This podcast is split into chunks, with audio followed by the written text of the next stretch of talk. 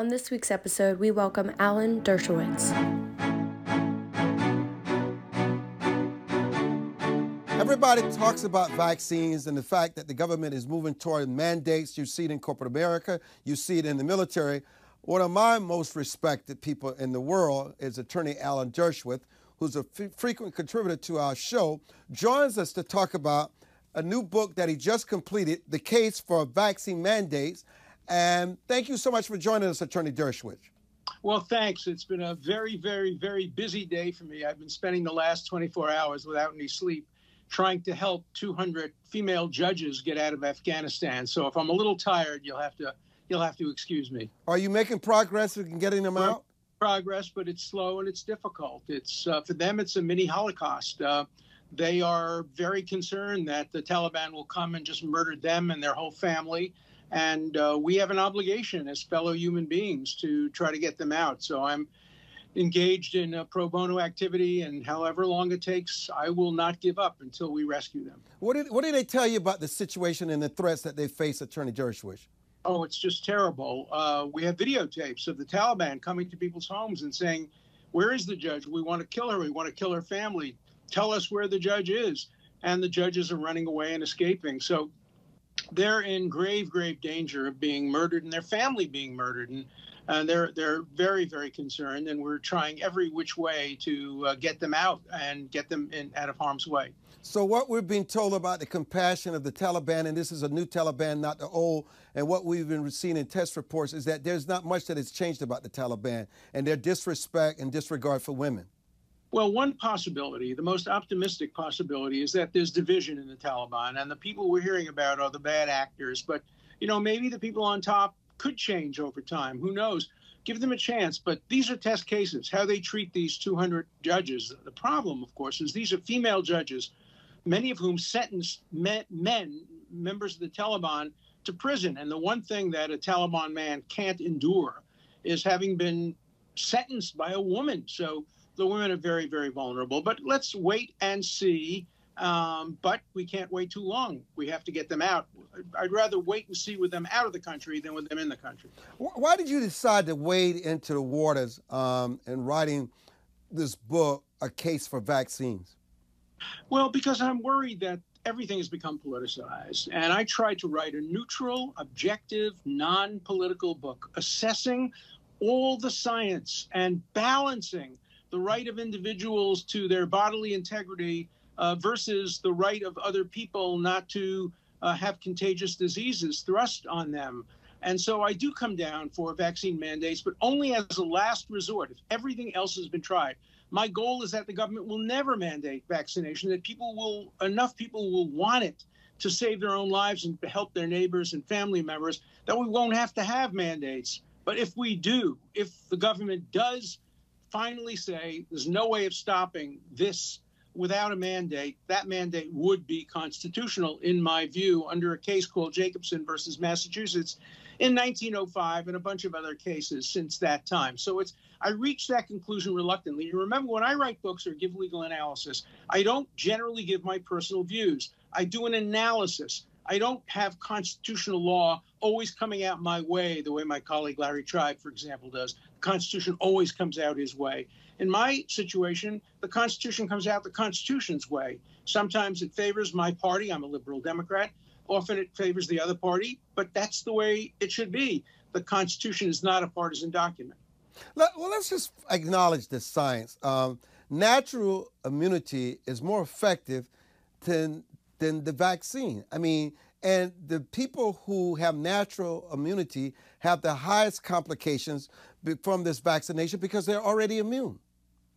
Well, let people have. I mean, God forbid somebody gets the the disease, then they'll have uh, some natural immunity. People with natural immunity sometimes get the disease a second time, but most people don't have natural immunity, um, and so uh, the vaccine uh, gives them a kind of immunity that they get essentially from having the illness itself, but without having the symptoms. And remember, a lot of people, particularly people my age, die um, I've lost um, uh, several friends, and I had one friend who was uh, who was in a, a machine for uh, over a month and miraculously survived. And I just want to reduce the number of people who are sick. That's the goal, not politics. This is the first vaccination, vaccine that has become political. Let me, let me, let me raise this with you. Um, and I, I understand that you say that you want this to be a last resort.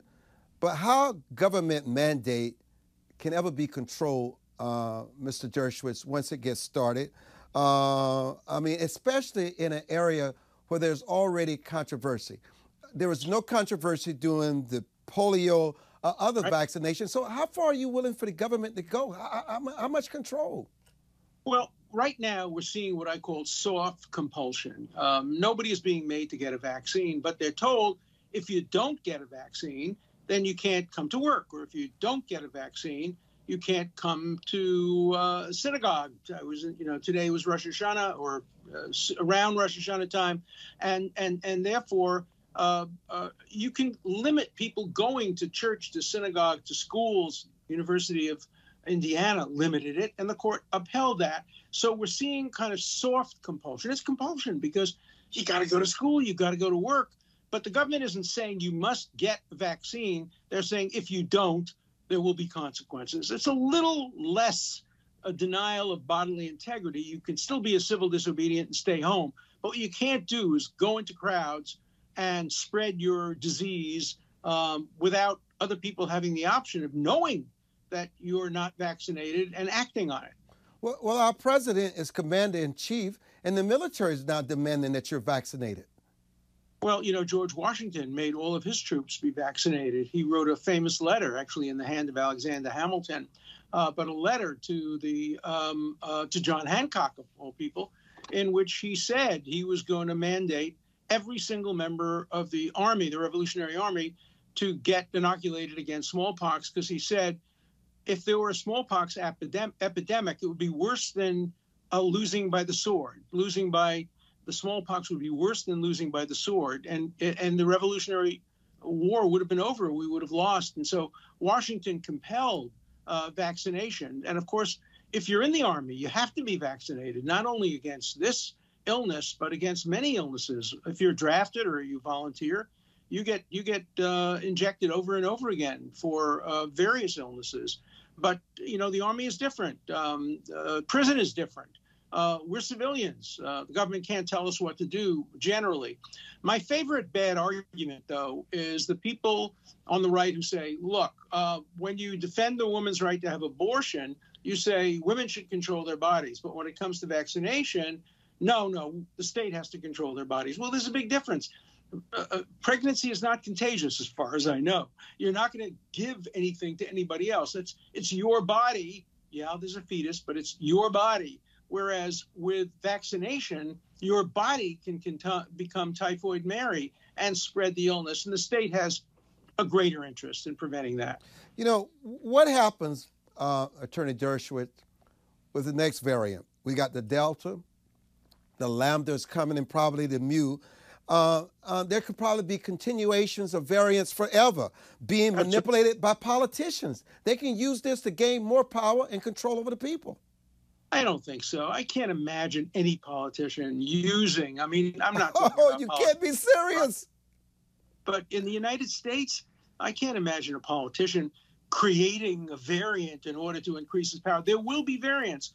The best science says that COVID is going to become like the flu over the years, there are going to be 25, 35, 50 different variations, and different every year. Maybe a different vaccine will be developed the way it is for the flu. We'll be able to live with it. Uh, fewer people will die. Fewer people will be hospitalized. There will be some who die, particularly old people with uh, current illnesses. But it will become more like the flu. But it won't disappear. We're not going to get herd immunity on COVID. We're not going to make it disappear the way smallpox has, the way measles virtually has, and the way polio is. We're going to have to live with it and so that's why I wrote the book, uh, because the, the civil liberties and constitutional stakes are very, very high. And I, you know, believe that the government should stay out of your bedroom and your bathroom and and and and your body unless it's absolutely necessary to prevent harm to others. The government should never make you do something just because it's good for you. But if doing something will help others and not doing it will hurt others, the government does have a role to play, hopefully as a last resort. I, mean, I mean, imagine this: airlines saying, "I'm going to increase your pay for your benefits to $200, and you have to take." Um, the PCR test every week. Imagine some corporations demanding that if their employees are not vaccinated, they cannot come back to work. I mean, obviously, it's their way of life. It's uh, it's impacting their family life. It's right. it's impacting their mental the mental aspect. Are you kidding me? I mean, while you may say it's not a mandate, mandate, it is a mandate, and it has a impact just as a threat of the possibility that it happens and when it happens. No, I agree with that. I think it does have an impact. I think it's a very serious civil liberties infringement.